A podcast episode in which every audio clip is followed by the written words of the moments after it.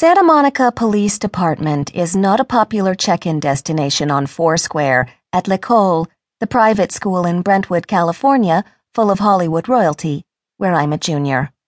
Especially at 4:15 a.m., which is where I found myself on Mother's Day morning, staring at a ripped vinyl chair and wondering whether it was okay to swipe at it to remove any of the germs that had accumulated from the various butts that had been there before me, or whether that would make my assorted neighbors in various stages of consciousness peg me as some fancy white girl as they waited for their mothers, or whoever they knew who was behind bars there. Stay here, ordered Ben when he deposited me in front of the bank of chairs. My mother's entertainment attorney, Ben, was the closest thing to a dad I had mostly because I never knew my biological father.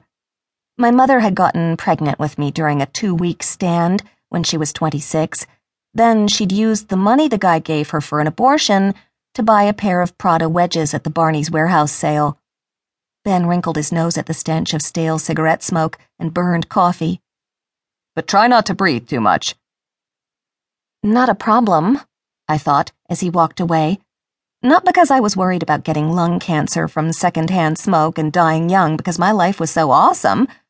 It was because, over the last year, ever since People cover girl Janie Jackson, aka four time Emmy Award winner for Best Actress in a Comedy Series, aka my mother, had walked away from the hit sitcom that had made her so famous that women at supercuts all around the country asked for the Janie, breathing was becoming harder and harder to do.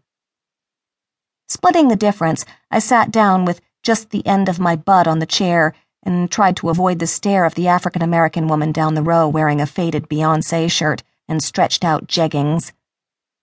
Finally, I flashed her a smile. Hi. Thou shalt be nice to everyone or risk being called a bitch by gossip bloggers and tabloids was one of the Ten Commandments when you were a daughter of someone famous. The woman raised an eyebrow before crossing her arms and glaring at the floor. Things to keep in mind when waiting to bail out your mother from jail. Number one, small talk in police precincts is not necessary. A few chairs down from her, a Hispanic guy in his twenties who was pretty hot snored away.